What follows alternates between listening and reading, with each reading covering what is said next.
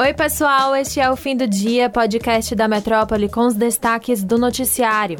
Está começando o episódio desta segunda-feira, 9 de maio. Eu sou Luciana Freire e comigo na apresentação, Giovana Oliveira. Oi, Gel.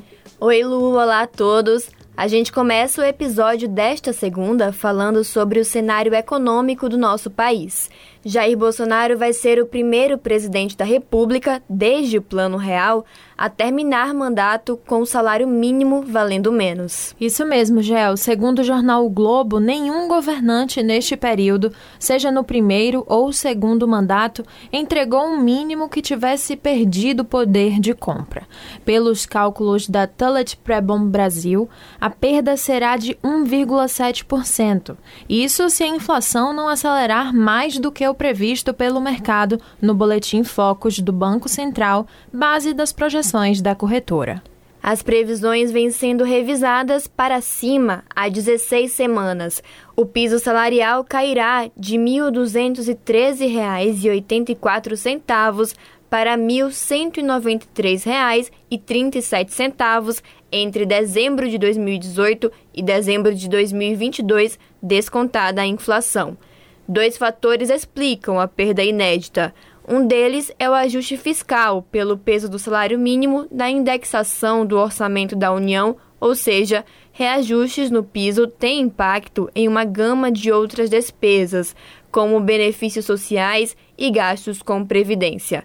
O segundo é a aceleração da inflação. A gente segue agora falando de política. O deputado federal Rui Falcão, do PT, denunciou nesta segunda a primeira-dama Michele Bolsonaro e a ministra da Mulher e dos Direitos Humanos, Cristiane Brito, por campanha eleitoral antecipada e improbidade administrativa. De acordo com o jornal Estado de São Paulo, a representação do parlamentar foi protocolada na Procuradoria-Geral Eleitoral, a PGE.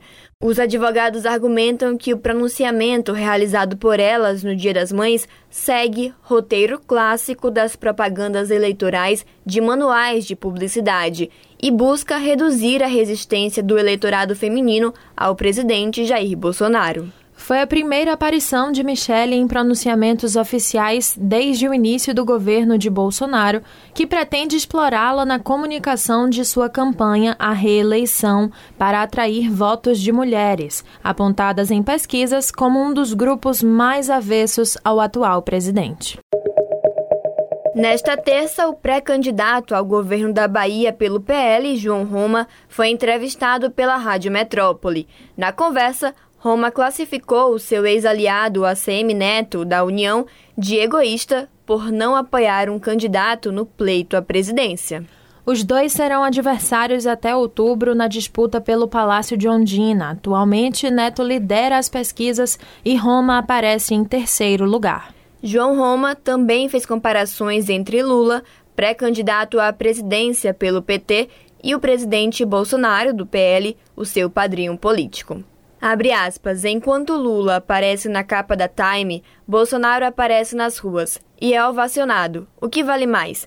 O presidente tem um carisma muito grande e conseguiu dialogar com um eleitoral que o PT achava que era dele, mas não é. É um povo livre que tem percebido as ações que tem feito ele ser protagonizado da sociedade. Fecha aspas, disse Roma.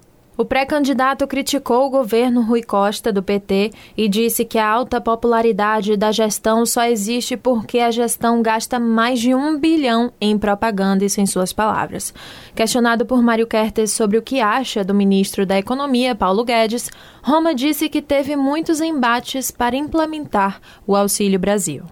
Ainda na entrevista, Roma disse que o governo da Bahia atua com um freio de mão puxado, nas suas palavras, na questão da segurança pública. O ex-ministro da Cidadania fez ainda referências à morte de três policiais militares aqui na Bahia no último final de semana. Vocês podem conferir a entrevista completa lá no youtube.com barra portal Metro 1. Quem também deu entrevista à Rádio Metrópole nesta segunda foi o deputado federal Marcelo Nilo, do Republicanos. Na conversa, o político falou sobre seu ex-aliado, o PT. De acordo com ele, o governo petista na Bahia deu fadiga. Na visão de Nilo, tendo presidido por 10 anos a Assembleia Legislativa da Bahia, a gestão petista apresenta muitos problemas depois de 16 anos de mandato. O deputado disse ainda que a segurança pública no Estado, em pauta nos últimos dias, é a pior do país.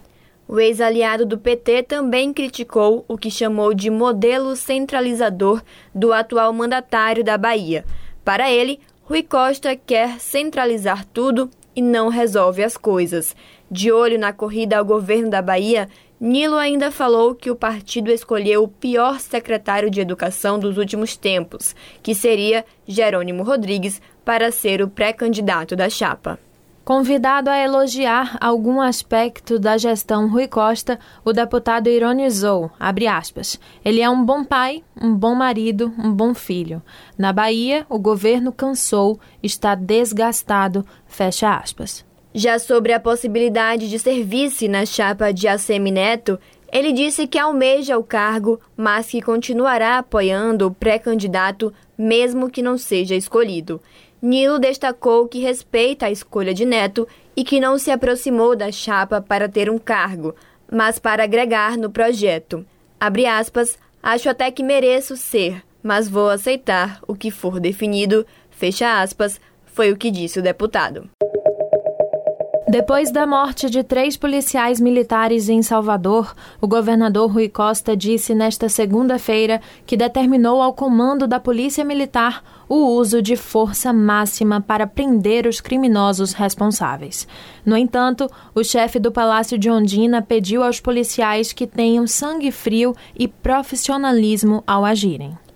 Em um evento no bairro do Alto do Peru, em Salvador, Rui ainda culpou o governo do presidente Jair Bolsonaro, do PL, pelo aumento da criminalidade no país ao facilitar o uso de armas. Pois é, nas palavras dele, o aumento do número de armamento pesado, inclusive de fuzis, a partir dessa orientação do governo federal de liberou geral a entrada de armas no Brasil, o que tem facilitado ainda mais a possibilidade de criminosos terem acesso a armas maiores e mais pesadas. E o governador também criticou a legislação penal brasileira. Rui Costa disse esperar que em breve o país tenha uma legislação e um sistema judicial que não facilite a soltura desses marginais. No evento, Rui também aproveitou para rebater as críticas do prefeito de Salvador, Bruno Reis, à segurança pública da Bahia.